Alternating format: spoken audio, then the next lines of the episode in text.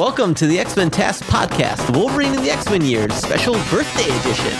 My name is Willie Simpson. Happy birthday, Willie Simpson. My name is Sonya Rappaport. Thank you very much. Uh, yes, today, well, at least as of the day of this record, it is my birthday. I want to thank uh, everyone out there who's already wished me a nice birthday. Um, that means a lot to me, especially right now with my ankle on the mend being broken and healing and recovering. Uh, it is making progress. Um, it is. Our big birthday plans are to go for a walk. That's right. In the park. Well, we we might go to the mattress store and look for a new mattress. Uh-huh. The thrilling adult things you do when you turn thirty-eight, which I now unfortunately have reached. Uh-huh. Um, well, fortunately, good for you. Yeah, that's true. Glass half full, glass half empty, however you want to look at it. Um, yeah, so uh, we'll be doing that, um, but let us dispense with the plugs. You can follow me on Twitter, at Willie Simpson. Join the X-Men T A S podcast, Facebook, and Reddit groups. Again, I'm happy to report that the Reddit group is heating up with quite a few uh, delightful commentary from people who are not on Facebook, uh, which is cool. Mm-hmm. Um, and last but not least, if you like the show and you want to support us, the best and only way to do so is to leave us a nice five-star review on iTunes. Again, we really do appreciate everyone who takes a little bit of time another day to do just that. Sonya, I don't know if I mentioned the episode title. It's called Aces and Eights. Mm-hmm. Uh, it's a Gambit episode. Uh, there's some interesting things to discuss there. Is that an expression? Yeah. Aces and Eights? I don't know, maybe. I'm not the greatest card shark in the world, so oh, okay. I don't know if it's a direct expression. Oh. Um, yeah, well, we'll talk about that, but we do have to talk about just a few things this week we've been tracking. Mm-hmm. Uh, we are all caught up on Peacemaker. Mm-hmm. Um, what do you think of the latest? We're up to episode seven, which we watched last night. Right. What is there? One more? I think there's one more. Uh, yeah, it's pretty good. Pretty, pretty good. Yeah, I mean, I I think it's it's funny. It's like it's a show that I have not much desire to watch. But, but then, then, like, once you're watching it. Yeah, then I'm like, oh, this is really good. Yeah. So I don't know why it's in that category for me, but I am really enjoying it now. I think it's that I know every time there's going to be, like, something disgusting happening with it. Yeah. You know, it's not just like violence and gore. It's like revolting sometimes. Yes. Yeah.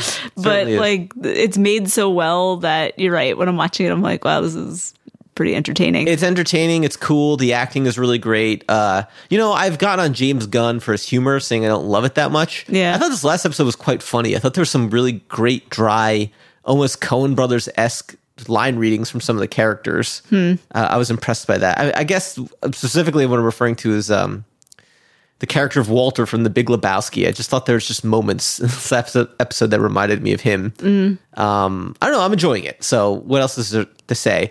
In a similar vein, sort of, uh, we've also watched uh, Peacemaker. No, not Peacemaker. We just mentioned that. Reacher. Even the names are like weirdly similar in my head. Hmm. Reacher, the Amazon Prime show, I guess based on the series of novels. I believe there's already a Tom Cruise movie that was made about this character, Jack Reacher. Mm. Movie I never saw. You didn't see Reach Jack Reacher. I didn't know. No. Apparently fans are a lot happier with this incarnation of the series because the guy portraying Reacher is not like five foot seven, like Tom Cruise is. Uh-huh. He's like a whole. They make constant reference to like how huge he is. I mean, he is script. enormous. No, I know. So they yeah. like it makes oh, sense see. that they found an actor that's also huge. Right. The actor, I, his name is escaping me, but he's the guy who played Hawk on Titans. Right. So uh, I was more into than you, but still like quite enjoyable. Yeah. And he's great here. This guy's like an American Schwarzenegger type. You know, mm-hmm. he's just huge, six foot five guy with en- enormous biceps and uh, and pectoral muscles and. But he's also, like, in the show, he's really smart and yeah. observant. And he likes blues music. He just seems like the coolest guy in the universe. You know, he's like an ex-army secret operative ranger who just walks to the beat of his own drum. He's done carry, like, he crushes cell phones in his bare hands. He yeah. hates modern life. He's done some bad stuff, but always for good reasons. Right. He just, right. He just, he kills indiscriminately, but he just, it's, he's but always, it's always like in the name of vengeance. Right. I mean, the, the basic premise of the show is he, he shows up to a southern town that's very corrupt. And he just rights all the wrongs. He brings justice to all the, the evildoers. There's something like, there's a simplistic uh, satisfaction to the show. Hmm. Uh, I breezed through it in two days. You didn't watch as much as I did, but no. It was like a very easy watch. It was also something that wasn't like, I didn't like have to pay attention to it constantly, which is good as I'm doing my like ankle exercises and icing my foot down. Yeah. I felt like I didn't miss anything when I stepped away for a second. Um, but yeah, I, I recommend Reacher for sure. I think that was like a good time. Like mm-hmm. he's like a little superhero in his own right. Right. Um, yeah, so that was good. Uh, we also watched, um, well, no, we didn't watch. We noticed there's some X-Men ninety-seven news, uh, which we will be tracking with more intensity as we go forward here. Uh, the biggest news is that there's going to be ten episodes, which, um, you know, that's like shorter than your standard X-Men animated series uh, outing. But then again, it's also like this is a new era of television production, right? Where eight to ten episodes is the standard amount. Yeah, I always think less is more generally. Yeah, that's fine for me. Um, it's not. I, I mean, I have a feeling that, like a lot of the Marvel stuff on Disney Plus or Star Wars stuff, it's going to be, uh, it's going to be like a continuous story. They're not. There's not going to be any one-offs. Uh huh. I think yeah. It's going to be like one arcing story they're telling. Yeah. I've seen. I've posted videos in the Facebook group uh, where there's some theories about like what the season could possibly be about. Uh-huh. And there's one that I really liked where basically the guy's like, and he was drawing upon the X-Men animated series comic book line, which continued after the show ended, mm-hmm. which sadly I've never read. Uh, I remember seeing them at the store as a little kid, right next to the regular X-Men comics. And even though I love the X-Men animated series, I was like, those comics are whack. I'm not, mm. I'm picking up the regular, you know, the, at the time, like the Jim Lee comics. I'm not like bothering with these like wimpier X-Men animated series comics. Mm. Um, you know, spending my two dollars, whatever it costs at the time to get those. But apparently that series concludes with the destruction of the X-Men animated universe at the hands of Phoenix and the villain, the main dragon villain from Shang-Chi. Oh. Weirdly enough, like he's a character. Huh. And so there's some like, you know, weird plot machinations where the Phoenix and like this dragon thing destroy the whole universe. So to give birth to the mainstream Marvel six one six comic book universe, which is weird because obviously that universe is already in existence. Sure. But like it ends, that comic ends with the last page of showing the birth of the Marvel six one six comic universe with the original X-Men from the sixties comics. Interesting. So the point is they're just saying that like... this is all a prequel to that. Yes. Basically. And so there's some meta-ness in the sense of like, you could say that like the Marvel animated series X-Men mm-hmm. is a weird prequel to the M C U, which in many ways it is the spiritual beginning of the M C U. Right. Because one, uh, the popularity of the show was such that it launched the launched Fox to make the X-Men movies. Mm-hmm. And, you know, the X-Men movies were such a hit that, like, you know, more Marvel movies were made. And Kevin Feige was a, one of the producers on the first X-Men movie, although in a very limited capacity. Um, I saw a, just speaking of something that's annoying, I saw a little factoid about Kevin Feige mm-hmm. in the first X movie. He had very little power on that first one. Um, Bryan Singer banned all comic books on the set for his actors. Why? He's just because he want. I guess the intention was he wanted to make a quote unquote serious movie where he wanted the the actors not to think they're in like Batman and Robin or Batman Forever, you know, like a like a stupid comic book type movie. Hmm. He wanted them to like play it as real as possible. I think that was his quote unquote good intention. Problem is Kevin Feige knew better than that. He's like actually sneaking comic books on set. Yeah, he did. He snuck comic books to especially Hugh Jackman. Because, you know, Hugh Jackman didn't know much about Wolverine. He's like, uh-huh. this is the character. And, like, you know, Bryan Singer sort of being ignorant to the idea that, like, actually the X-Men is, like, kind of a cool comic book. It's not, like, dopey. It's not like a dopey comic as you might imagine if you've never really read comics before. I mean, the, again, the irony is, too, that to prep for the movie, Bryan Singer watched only the X-Men animated series. Mm. So eh, the point is, going back, is that there is a lot of X-Men animated series in the D N A of the modern modern Marvel Cinematic Universe. So it would be appropriate if the plotline of X-Men ninety-seven is such that it somehow leads to the creation of the M C U through some universe-altering time portal event mm-hmm. of some kind. Because it's, you know, it's ending that universe in a way that, like, satisfies fans by saying, this really happened. Yeah. And also giving it, like, a linchpin that connects it strongly to the M C U, even if it's only just, like, a totem of saying, like, somehow this is, like, a facile connection. Hmm. But I, I don't know. I think that's, yeah, that's cool. Neat enough for me. Like, I would, if that's how it all is, I'm, like, fine. Uh, with that, I'd be like, oh, cool. You know, like, it yeah. doesn't take much to impress me in that respect. Um, I, I mean, another little factoid that's been bandied about in the Facebook group and we've seen on internet articles is, too, that according to Eric and Julia Leewald, Disney told them that when Disney Plus launched, the most popular programming on the streaming platform, more than The Mandalorian Season one, and again, take this with a grain of salt, I don't know how true this is, was the X-Men animated series. Yeah. So I, I guess uh, if anything, it was just a, a sign to Marvel and Disney that, there's hey, market for this. Yes, this is something worth like reinvesting in. Um, so it's exciting. I don't know, like lots of cool X-Men ninety-seven stuff on the horizon. The more we learn about it, the more excited I am. Mm-hmm. I'm curious, very curious to see what it looks like, you know, how they animate it and how the voice actors sound after all these years. Um, you know, we'll find out. Yeah. Uh, lastly, we did uh, finish Boba Fett. Right. Right. Um, I mean, not that great of a memorable episode in the end. People have made this comment online, which I agree with. It's like bashing a bunch of action figures together, you know, uh-huh. like you dump all of them out in your backyard, and that's kind of what you got in this last episode, like Boba Fett riding a Rancor and the Mandalorian flying around with him in jetpacks and Baby Yoda showing up inexplicably to help. Yeah. I mean, again, my biggest gripe with Boba Fett is Baby Yoda.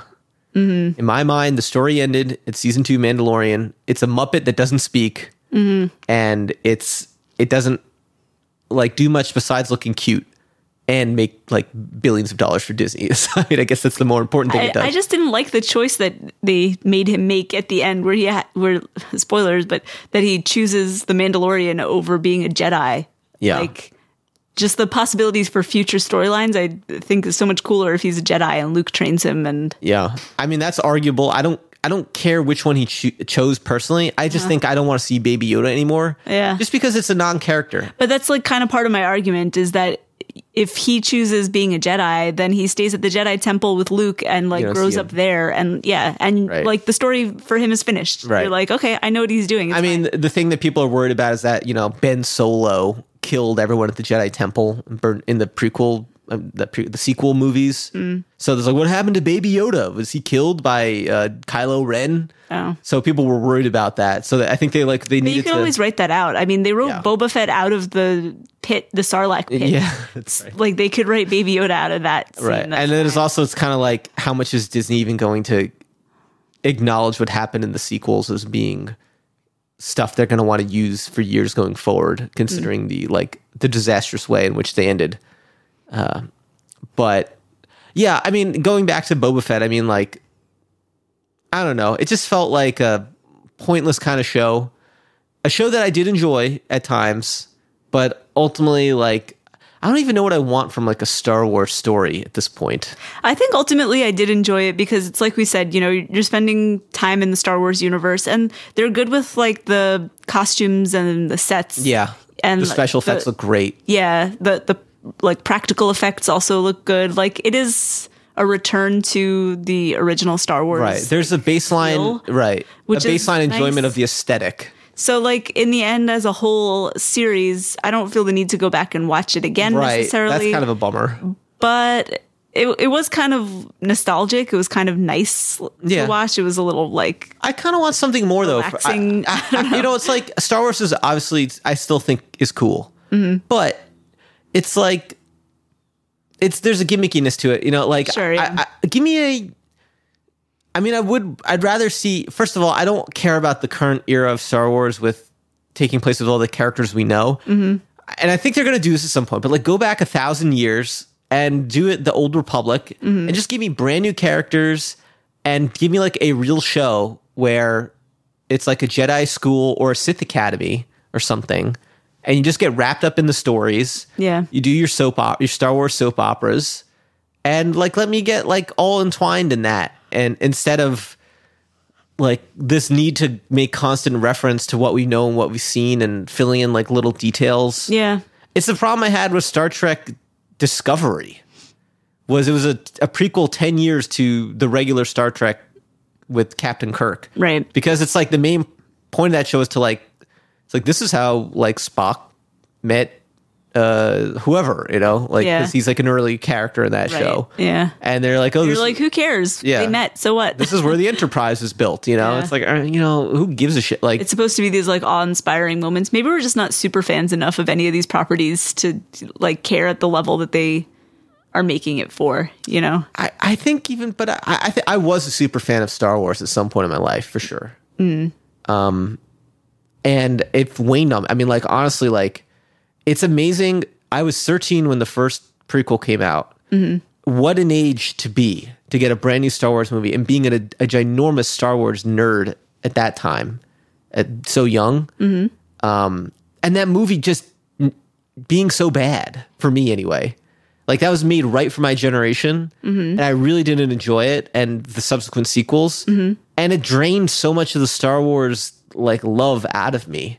Yeah, but I'm I just saying, wish like, that movie was great. You know what I mean? Like, it really could have been special. Yeah, but there there was a generation that was maybe just like, I mean, our generation right. still, but maybe like a few years younger. Yeah. That did really love those yeah, movies. Totally I had the same did. experience as you. I was a big fan of the originals, and yeah. then when that one came out, I was like, ugh, what's this? Yes. But I think like for people that were a few years younger than us, yeah. they didn't experience it that way. Yeah, I experienced it. And then like some like, of those people went on to follow all like the fan fiction and like all the other stuff that came yeah. subsequently, and maybe they're the ones that are like huge enough fans of this that they want all of the the little details filled in, and yeah. they're like really into this current uh Disney Plus version of, of events.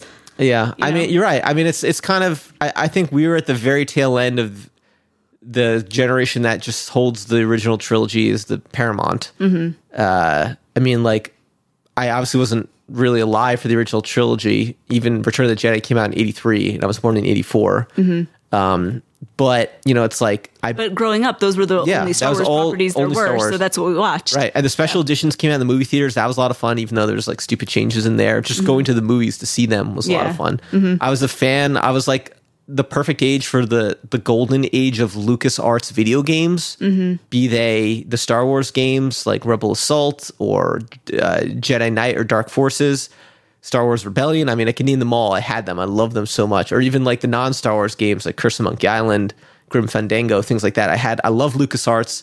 I, I was just so bought in. Um, I even read, you know, even before those prequel movies, I mean, yeah, before those movies came in, I read the Star Wars novels, Timothy Zahn. I had them as like a ten, eleven, twelve-year-old. I'd read those books. Um, I was like so, like, I had Star Wars encyclopedias. Mm. Um, so, I don't know. My point is, like, let's just, like, do a whole new thing of Star Wars, not connected to anything, and let's just enjoy it. Because the Star Wars, there's a lot of elements in Star Wars that are fun. But uh, it's like I'm tired of it, like, not matching, meeting my expectations when it doesn't match up to imagination, you know? Yeah, I know. Yeah. Yeah. So anyway, um, but Boba Fett was a fine enough diversion. I mean, like, again, we're not, like, too hard graders. Like, if we're entertained, we're entertained. Yeah. It's just like when you ask us to think critically about something, we'll give you our critical opinion. Yeah, I mean, ultimately, now that I've seen the whole the whole season yeah. of it, I do kind of like that they had the Mandalorian diversion. Yeah, you know, he's like, a more interesting character. He's a more interesting character. I mean, probably there was that, like a who gives episode, a shit element to like just put him in there. Right, totally, like totally that episode where he's the focus of it, where he's has to like ride the transporter yeah. and like all that stuff. That was probably like the most interesting episode of this season. And it looked the best too. And it looked the best. And part of what was interesting about it was that it was like the counterpoint to what Boba Fett's doing back on Tatooine. You know, it's yes. like uh, you got like a taste of like a couple different things over the course of the season. Yeah. Um, so I don't know, was it like a grand masterpiece? Probably not, but like they did a bunch of stuff. It was cool. It's fine. So the next shows are Obi-Wan, uh-huh. which I think is ridiculous. That's not called Ben Kenobi because that's his name on Tatooine. Yeah. And then, uh, well, no, I'm still looking forward to it. Uh, and, um, It, despite everything I just said about like wanting to not revisit these characters, like yeah. I don't know, I like Ewan McGregor. Look, he he was the only part that worked about the prequels, mm. in my opinion. Uh, and then the Cassian Andor, Diego Luna show, right? Which is like I might be good, but like I have no, I don't care about the Rogue One characters. Yeah. So I mean, I don't know, it might be good. It's like could be gritty and adult because he was like a he was kind of like a mirth, merciless sort of uh, ruthless spy. Mm-hmm. Um, are you excited about the Diego Luna show? Uh, I don't know enough about it yet. Yeah. Well, let's see some trailers and stuff. I mean, do you even remember his character from Rogue One the yeah. one time? Yeah, you do. Yeah, okay. We didn't see it that much. I think Rogue One, no. Yeah, we saw it in the twice. theaters. Yeah, and then I think I saw it once at home. Yeah. Didn't another one that I didn't think like I I, I was impressed when I saw it, but then yeah. it didn't hold up so much on repeat. Um, they cast uh bit of casting news in Star Wars. Ray Stevenson as Grand Admiral Thrawn, I believe, in the Ahsoka Tano show okay. with Rosario Dawson. Mm-hmm. Ray Stevenson, he's the guy, he's the Punisher in Punisher Warzone. Uh, I, you might know more Sonya from Rome. He's uh, Titus Pullo. Oh. He's that fun character that's um, Lucius's friend. He's in a million things, Ray okay, Stevenson. You'd recognize his face uh, if you saw him. Okay. Um, British actor. I always wanted John Hamm to play Grand Admiral Thrawn, Thrawn for some reason. Then again, I want John Hamm to play a lot of characters. I know you love him. Bruce Wayne, Clark Kent, you know. A younger version of John Hamm would have been perfect for either one of those guys. Mm-hmm. Um, all right. I mean, so, you know, oh, last thing I'll mention. Batman is coming out March something first, mm-hmm. that first week of March. Mm-hmm. Are you... It's going to be tough for us to get to the theaters like we normally do. To Because your leg. Yeah. I mean, I might be walking by them, but even... Is it going to be out like on streaming anywhere? Do you know? No, I don't think so. I think it's theaters exclusive. H B O is, this is the one they're saying like, no, you have to go pay to see this. Oh, okay. Yeah. Um, are you like in a rush to see Batman? Uh, I don't know. No, not this one. The trailers really. didn't really crush you. The, like the first time I saw the trailer, I was like, yes, Batman. Right. And Matt Reeves like, is a great director. The more I saw it, the more I was like, eh, Robert Pattinson. And I don't know. You're not the biggest uh, R. Pats fangirl.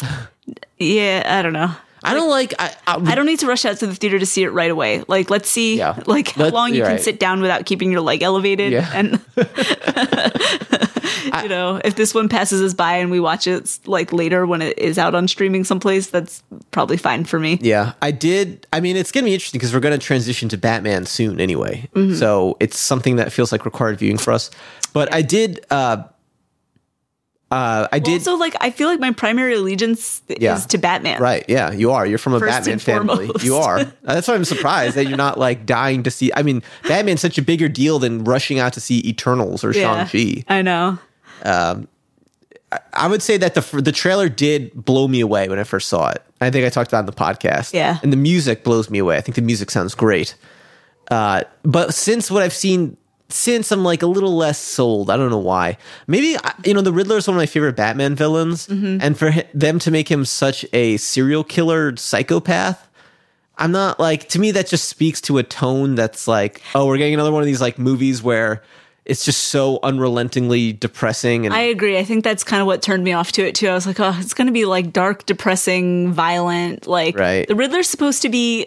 He's kind of fun and sort silly. Sort of like. Yeah, exactly. He's like a little bit of a stupid character. He's not you like, know, like, you don't have to go as far as the Jim Carrey version, but right. there's some happier medium. I mean, the Batman animated series did it perfectly. Yeah. They they showed you what the Riddler should be. Right. It's like he's he, a little off kilter. He's vain. Yeah, right. He's ego. I mean, the, the characterization was great too in the Batman Arkham games too, because essentially it was the, the animated series version as well. Mm-hmm. So it's like, this is... The new this is the new Batman we're getting, where like the Riddler is just some like insane psychopath on the level of the Joker. Yeah, he's not the Joker. Like that's right. kind of like he seems like the Joker in this movie. So right. yeah, uh, I found that a little bit disappointing. Like the more we saw, the Penguin seemed okay. I mean, uh, who's playing him? Uh, the Irish actor. He's driving me crazy. I can't remember his name right now. Very famous Irish actor. Um, Sorry, I don't know. Yeah, uh, he, I just, like, he looked I, all right. I think the the Batman anything any Batman related properties. For us, suffer from the same yes, as issue X-Men. as X-Men. Like the animated series was too we good. Just hold up the animated series yeah. of both of them from the nineties as like the gold standard to what the characterizations and the look and the sound and everything should be. It seems to be a theme of this early podcast episode. It's just like we like the original Star Wars trilogy. Nothing's as good. yeah. We like the original X-Men cartoon. You know, we like the original Batman cartoon. You know, it's just you like what you like when you're a kid, and you know, there's it's hard to get over that. Uh, Yeah, it's it is it's a tricky thing. So it's like it's almost like might as well just do Peacemaker, which is a character nobody cares about, mm-hmm. and then everyone could just enjoy him for the first time mm. instead of comparing him to all the Peacemakers that came before, which don't exist. Right. That's what I'm saying with Star Wars too. Just do give us something that doesn't has no precedent, and we could all just enjoy it. Yeah. Collectively. Um, I don't know. I we all, we try to keep an open mind. We end up enjoying things yes. for what they are. We enjoy them at first, and then we get soured on them. yeah, ultimately, we're always comparing in our minds. That's true. All right. Well, still, there's exciting stuff happening this year. Uh-huh. You know, like a lot to look forward to. I mean, I think the Batman movie will probably be very entertaining. Like, despite it, maybe it doesn't match the tone we desire for mm-hmm. Batman. Uh, I, I mean, I'll, I want to wrap up this conversation with one question. Mm-hmm. The Batman. This new Batman is different. It's like a different universe than whatever Aquaman, Jason Momoa's Aquaman exists in, mm-hmm. Ezra Miller's The Flash. The point is, like, D C is breaking up their continuity again. It's just like, fuck it, here's a new Batman. It's yeah. not connected to anything. Superman is not flying around in this universe, presumably. Right. Do you, in your heart of hearts, do you wish D C could have pulled off a connected universe like Marvel has with the M C U, where nothing is out of place? You know, that's been like a big criticism of D C. Like, why can't they just pull all their shit together? Right. I don't care. Yeah. I like it that they can just go off in different directions, and some of it works better than right. others, and they don't have to worry about tying up all the loose ends. Because with Marvel, in a way, like, I get it, and it's cool that they have like one and true to their continuous story, and everything's yeah. like in the same world and all that stuff. But you end up with a lot of like really forced story points yeah. to make the narrative come together in right. like a nice, neat little the package. Machin- the plot machinations. And you like when you kind of peek behind the curtain and look at like, oh, they did that because it has to fit with X Y Z, whatever's yeah. coming next or came before. You're kind of like, all right. You know, like, I get it. You know, and D C doesn't have to do that because they're just like, here's a movie. Like, yeah, right. And sometimes it's really cool. You yeah. know, uh, what do you think? I, I mean, I, I, I'm with you. I, I like that D C does their own thing a lot. They take experiments. Sometimes they work. Sometimes they don't. Sometimes some people like them. Sometimes other people don't like them.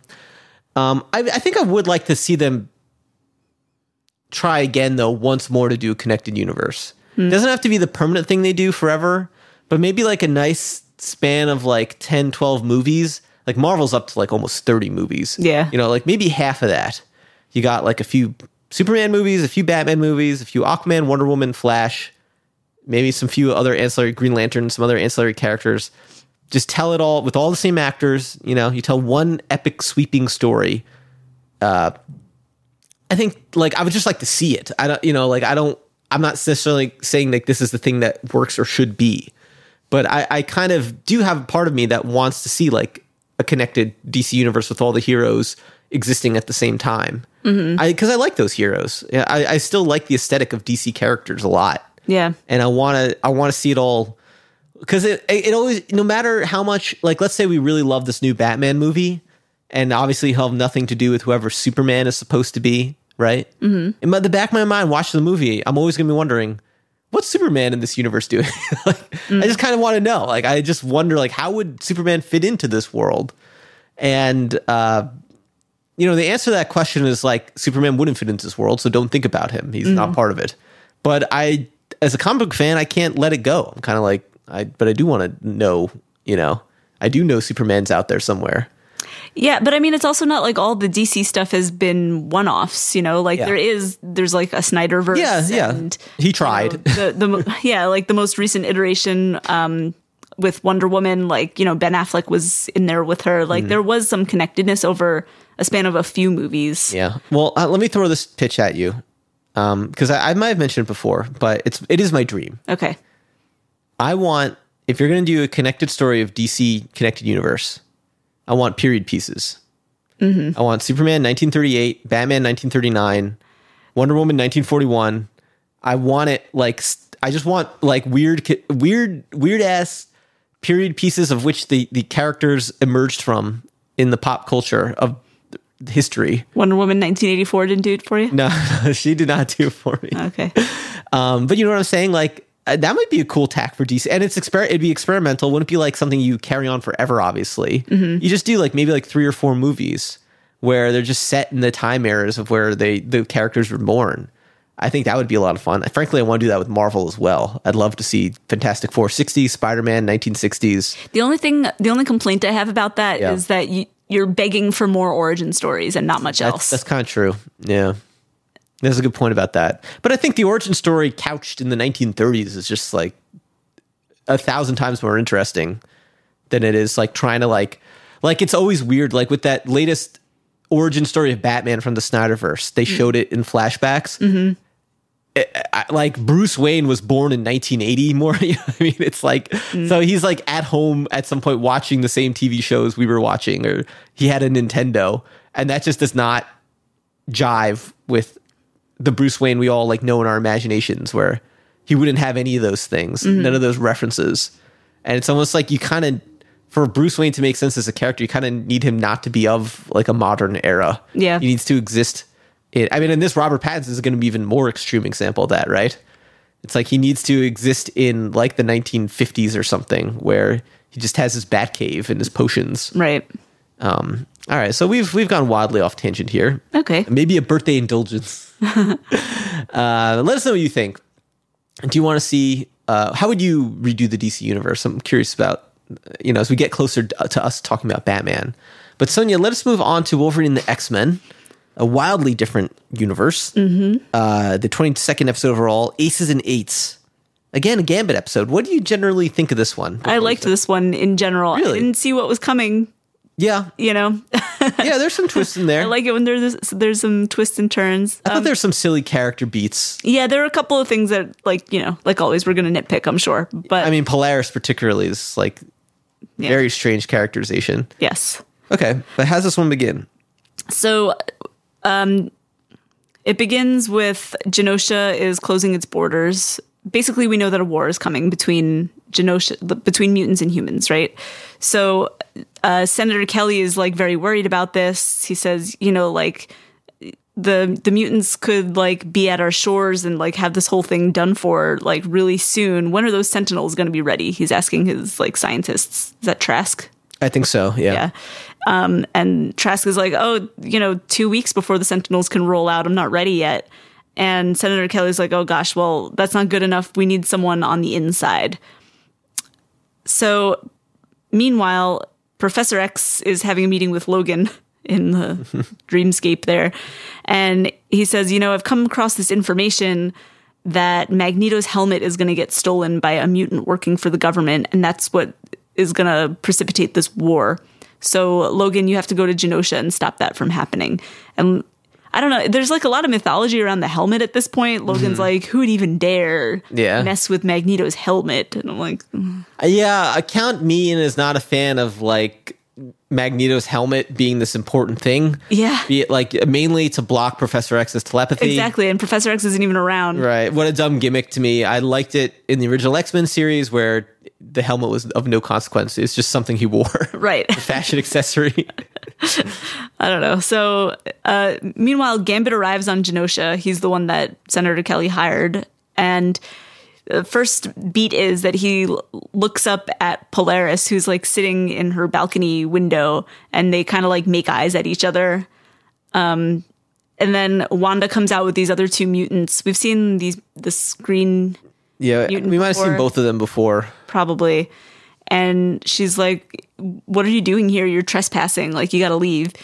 And um, basically, like, a, a fight starts between Gambit and these other two mutants while Wanda goes back inside. Pretty weak fight. Gambit readily takes care of them.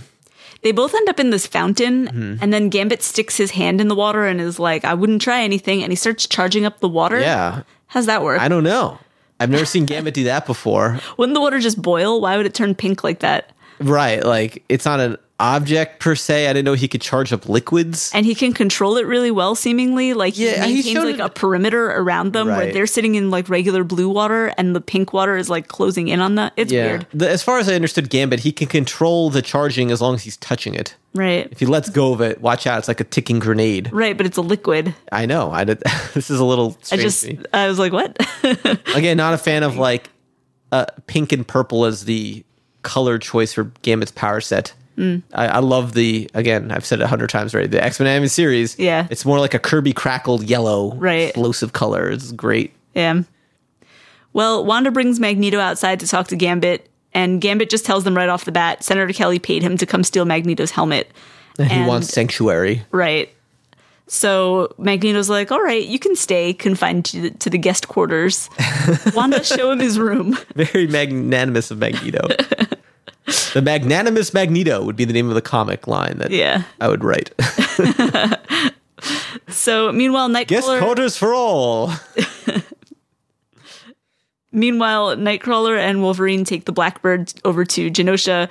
I liked this line from Wolverine. Very self-aware. Wolverine yeah. is like, I can't step foot on Genosha. Magneto feels me coming a mile away because I have a metal skeleton. Yeah. And we just can't tangle. And I was like, yeah, exactly. It's the biggest... inconsistency in the entire X-Men universe is the mismatch between Wolverine and Magneto. I mean, and that's why I was so affected as a little kid when I finally saw Magneto rip out Wolverine's skeleton, because mm-hmm. it just was like the most logical. Yeah. Like, wow, he finally did the thing that you th- thought he could probably do. Mm-hmm. And um, it was so gruesome and awful. It was, I hated Wolverine's bone claws.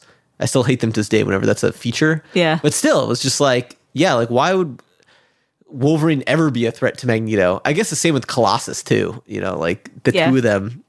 That's the next thing. Hey, that's my pitch to you, Marvel. My gruesome uh, sell a bunch of comics event is Magneto rips off the metal skin off Colossus and something horrible happens to him. Right. Has that never happened? I don't think, I, I, I think, I think like Colossus's entire body becomes metal. So it's not like it's a coating.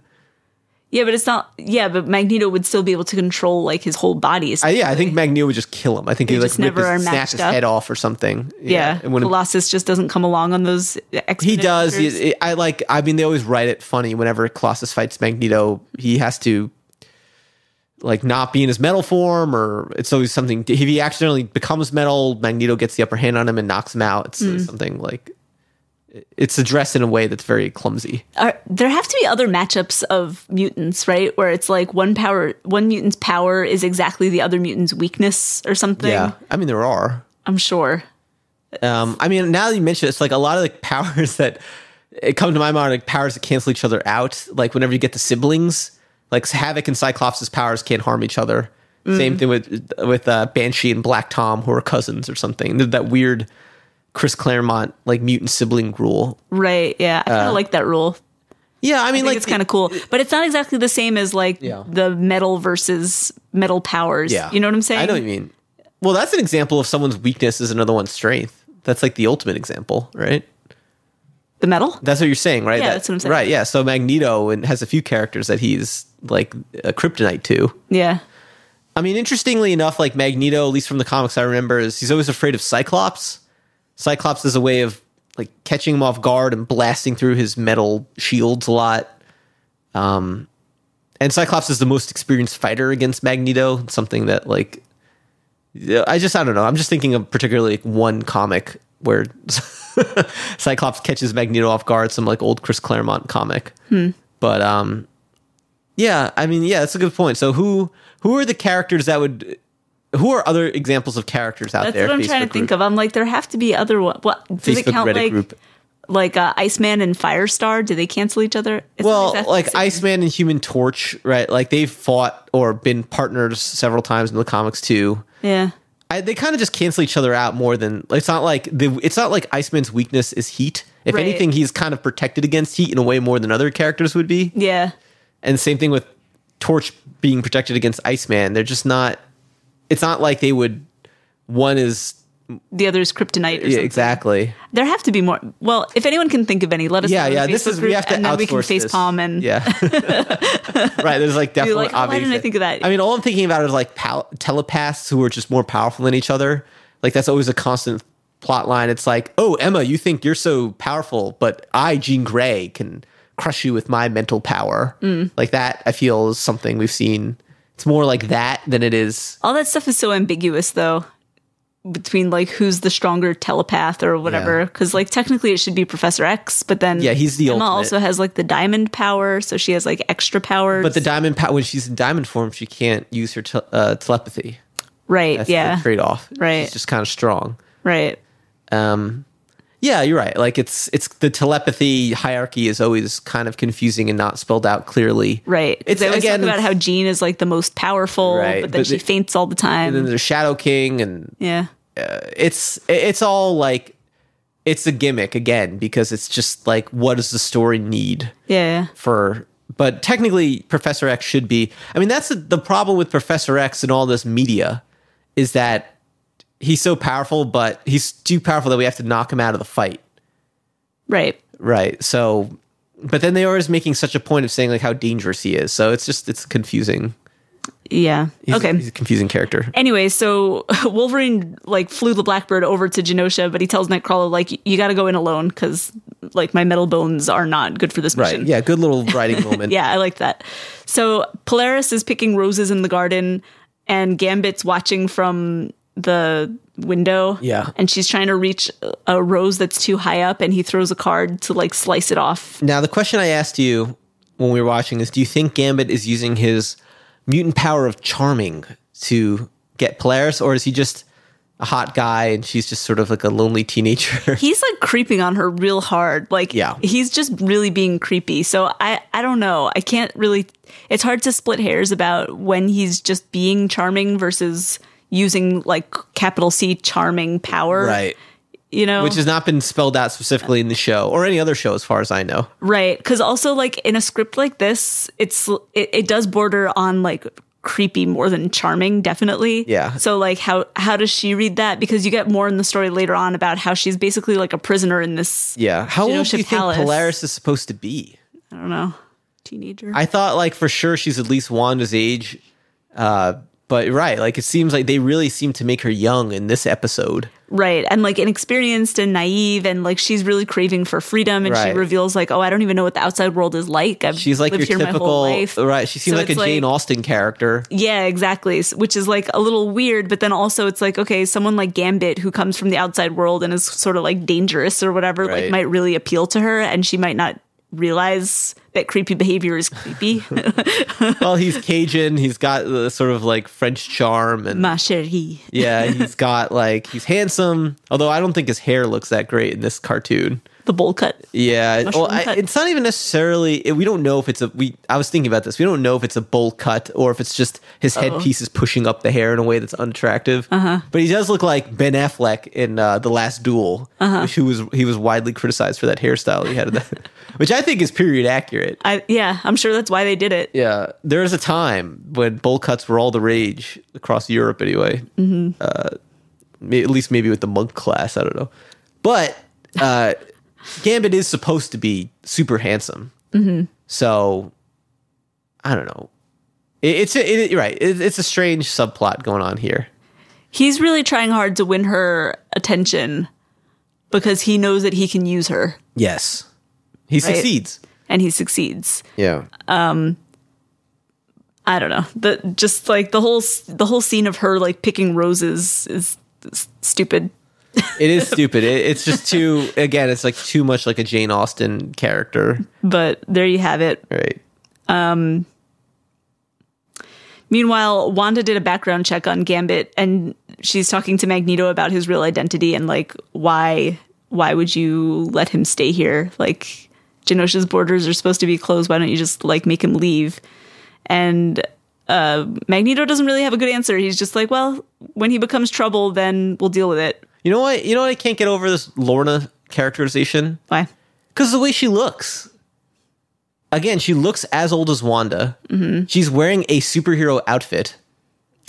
You know what I mean? Like, it's just kind of like if they dressed her, if they made her look more like Kitty from X-Men Evolution, mm-hmm. where she looks like a teenager wearing like a t-shirt and some jeans or something. And mm-hmm. you know what I'm saying? Like, they did put a few weird posters in her bedroom. I noticed, like, she's got like a makeup counter. Mm-hmm. Like, they tried to make her look like she is, like, a kid. Mm. But, like, other than that... She has, like, her lingerie superhero outfit. Yeah, she's wearing her lingerie. And as far as we knew up to this point, she seemed just like a full adult, like all the other characters on Genosha. Hmm. She did not seem... So, I mean, maybe she's in Arrested Development or something.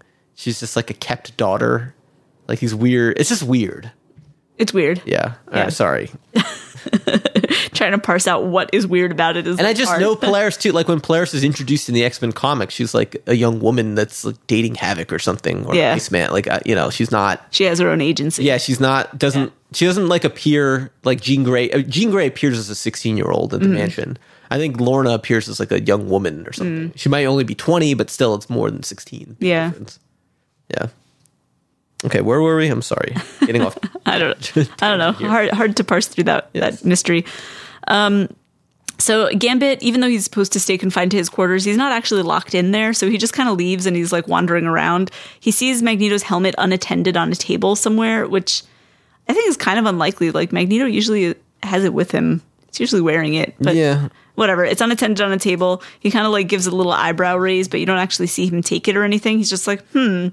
And then he goes into Lorna's room and introduces himself to her, kisses her on the hand, and tries to like make some banter with her or something, just says to meet him in the garden at twilight. And she keeps kind of being like, but I and it. And he just shushes her repeatedly.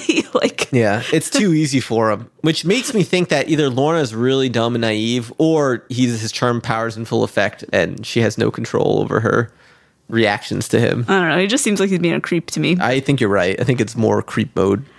Meanwhile, Nightcrawler goes to Wanda and tells him like everything about this Gambit plan. And Wanda's like, yeah, we know that already. Like, do you guys have a spy on the inside here in Genosha? How do you know that? And he's it's like, complicated. Yeah.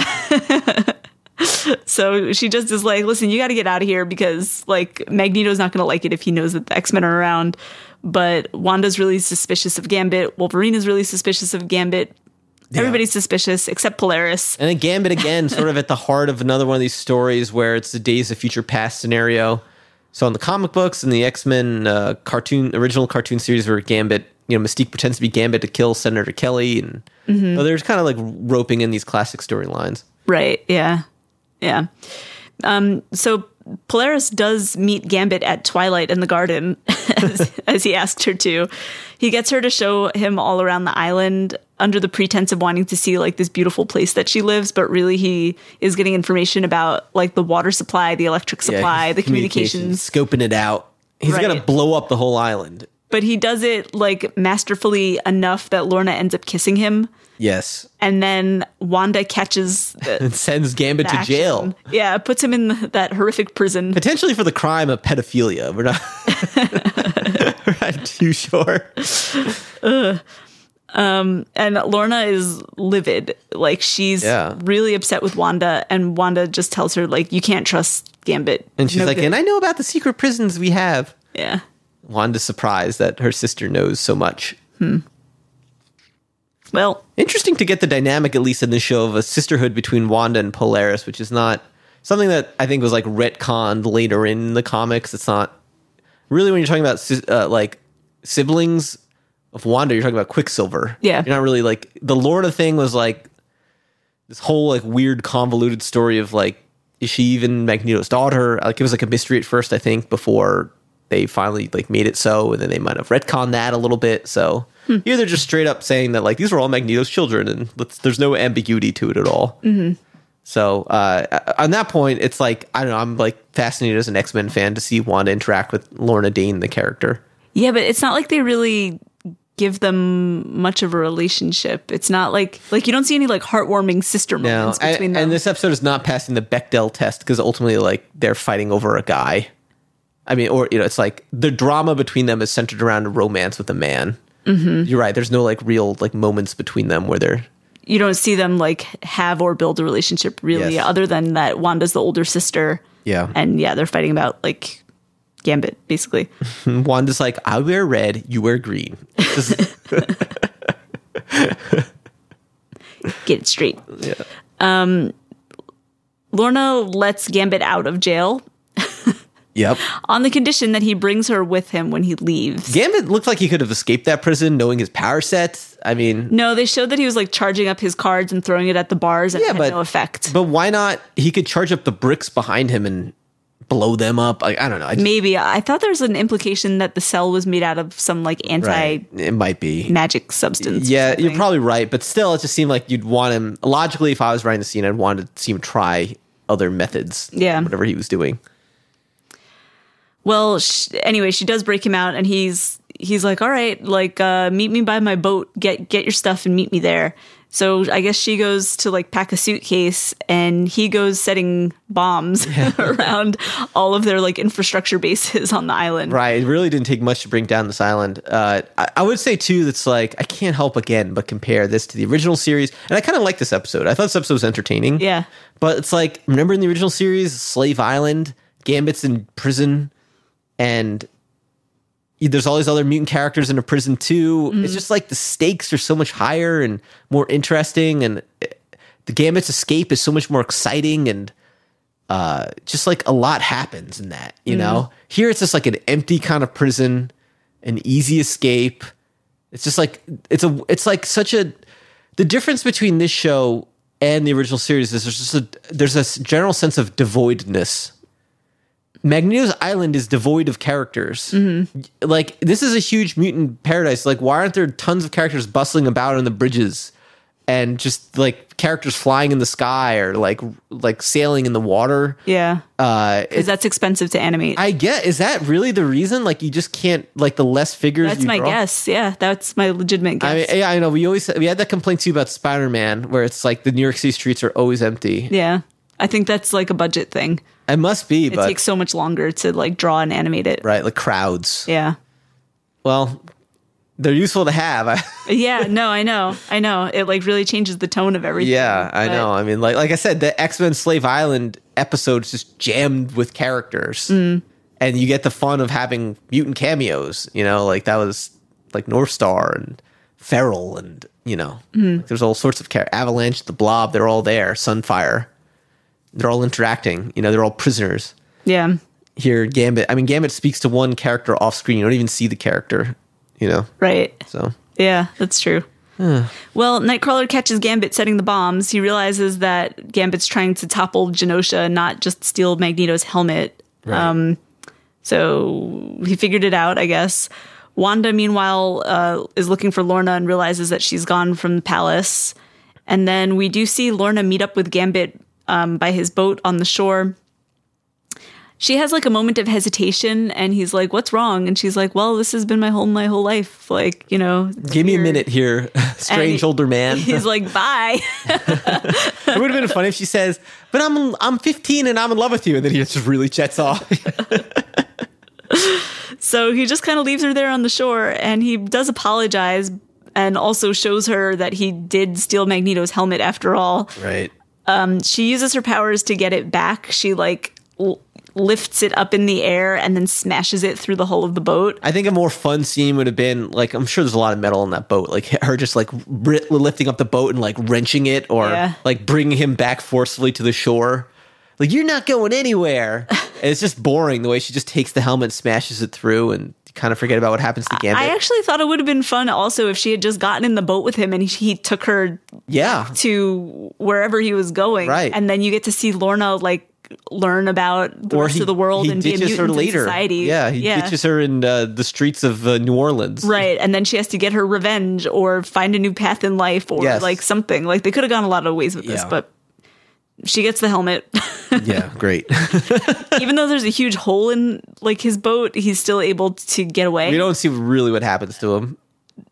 He he just leaves. I know, but then we see the boat sail off into this. Yeah. I, I kind of look like the boat was sinking, but I, no, I think I think we see him like just get away. Okay, all right. Um, and if that's bomb- the case, then that's lame too. You know. Yeah, Magneto appears on the shore. I don't know how we knew that they were there. She runs to him and hugs him and apologizes and, like, gives his helmet back. And then the bombs start going off. Magneto's enraged. Nightcrawler saves Wanda from one of the explosions. Um, and then Wanda and Lorna have to go back to the palace, and Nightcrawler goes back to the Blackbird. And Magneto goes after Senator Kelly, the source yeah. of all the trouble. And I like this ending. I did, too. This is where I like this episode. I like the twist. Right. So... he's like in the office with Senator Kelly. Shows up with Blink, I'm guessing.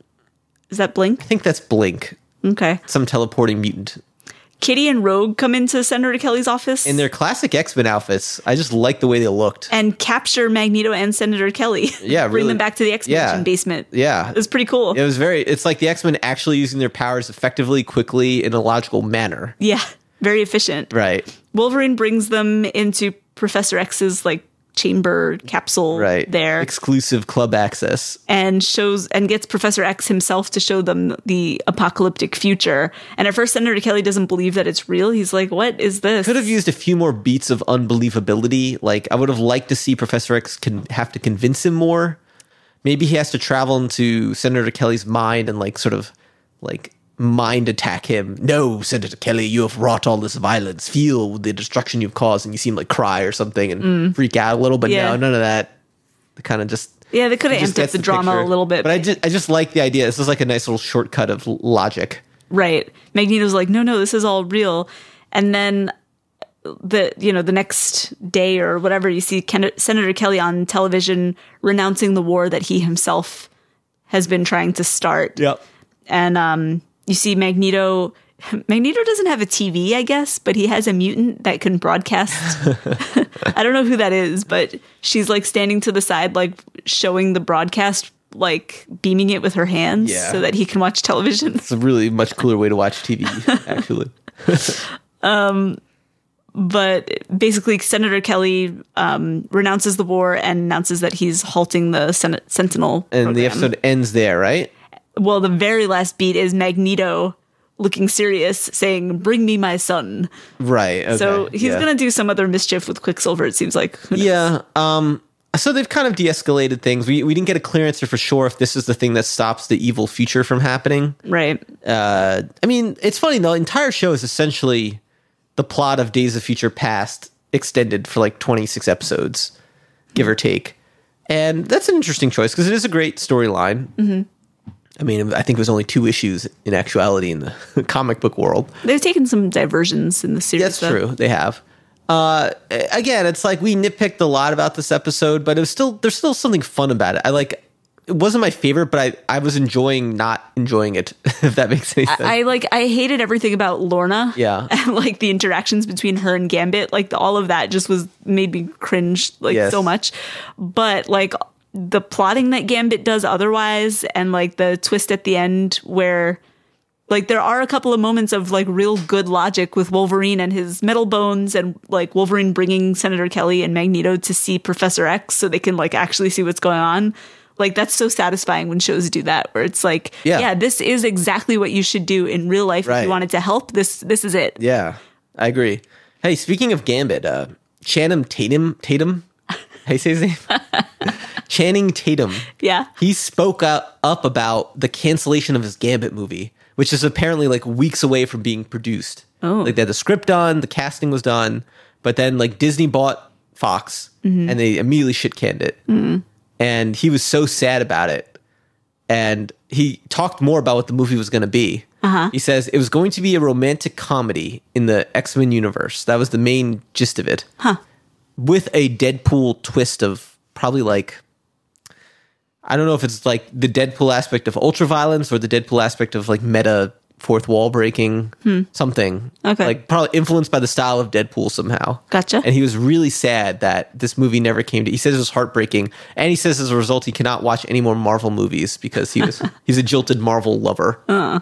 Although I think he did leave open the door of like, I still think I'd like to play this character. Huh. Again, I... I wonder if he said all that to try, like, in a subtle way to get them to do something with the Throw movie. Throw him in the multiverse of madness. Yeah. I uh, I don't think Channing Tatum was ever right for Gambit. He's too big and beefy looking. Yeah. Gambit needs to be skinny. Yeah. Skinny, like, like a weird sucked-in jaw, handsome man. Hmm. Like, Channing Tatum to me is like a, he's like a brawler type. Yeah. Uh, Channing Tatum's like a colossus to me or something. Yeah, he yeah. He knows, like, southern guy. Uh-huh. But uh, I don't know. I'm happy that Gambit movie didn't get made. Didn't? Yeah. Uh-huh. I, I then would have... Because he was already messed up in the Wolverine Origins movie. It was like such a weak Gambit they yeah. gave us. Mm-hmm. They they need to... Gambit's one of these sensitive characters that it needs just the right touch. I think Gambit, it, it's a perfect Disney Plus show. I, I don't That's have the idea of a romantic comedy, though, for Gambit. Yeah, because he does spend so much of his time like romancing. Yeah, but I mean, a romantic comedy, is that like exactly? I don't know. We haven't really own? seen that from like Marvel before. But with Gambit, is Just the interested. character to do that? I don't know. With? I don't know. He I don't do his fighting mischief. I'm not whatever. to say it could have been good. Yeah. I'm not to say that it would have been a bad idea, but I'm just saying that like Gambit is a really cool character. He has a lot of fans. I think people are still waiting for like Gambit's time. Yeah. So, I think we are waiting I'm, for Gambit's yeah. time. To me, it's like I throw him in the Rogue camp. It's like I need to see a good Rogue.